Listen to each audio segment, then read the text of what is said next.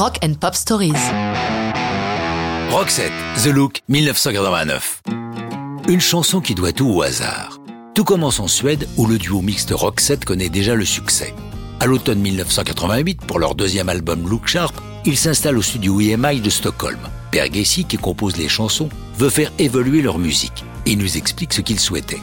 Je voulais moderniser notre son, obtenir quelque chose d'assez proche de ce que les Easy Top ont fait avec Gimme All Your Lovin'.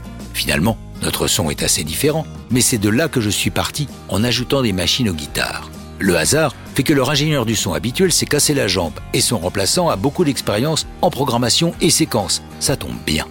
Par ailleurs, au sein de leur duo, c'est Marie Frederickson qui chante. Mais lorsqu'il tente The Look avec elle en voix lead, ça ne fonctionne pas, ainsi que le précise Per Gessi. Pour profiter pleinement de son incroyable voix, elle a besoin de mélodies plus fortes pour faire ressortir ses dons. Per est donc obligé de prendre le chant, bien qu'il n'ait pas confiance en ses propres qualités de chanteur. Le hasard toujours, dans The Look, les deux premières phrases de la chanson Walking like a man, hitting like a hammer n'étaient pas destinées à rester. Elles étaient des guides vocaux posés là juste pour avoir quelque chose à chanter sur la démo en attendant le texte définitif. Problème, ils ont beau passer des jours à essayer de trouver quelque chose qui fasse plus sens, ils n'y parviennent pas et décident de conserver ces guides chants. La manière dont The Look va devenir un hit mondial est encore plus abracadabrantesque. Jugez-en un étudiant américain en séjour d'échange en Suède devient fan de Roxette. Il rentre à Minneapolis, l'album Look Sharp dans ses bagages.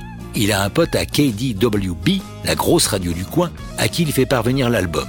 La radio se met à jouer The Look et la réaction enthousiaste des auditeurs incite la station à faire parvenir la chanson aux autres radios du groupe dont elle fait partie à travers tout le pays. Alors que le disque n'est même pas distribué aux États-Unis, The Look devient un tube. Un deal est signé à la hâte par EMI USA et enfin le disque paraît.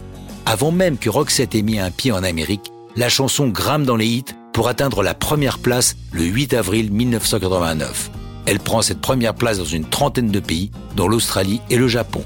Roxette va connaître d'autres succès, mais hélas, tout s'arrête le 9 décembre 2019 lorsque Marie est emportée par une tumeur au cerveau. Et ça, c'est une bien triste fin d'histoire de rock'n'roll.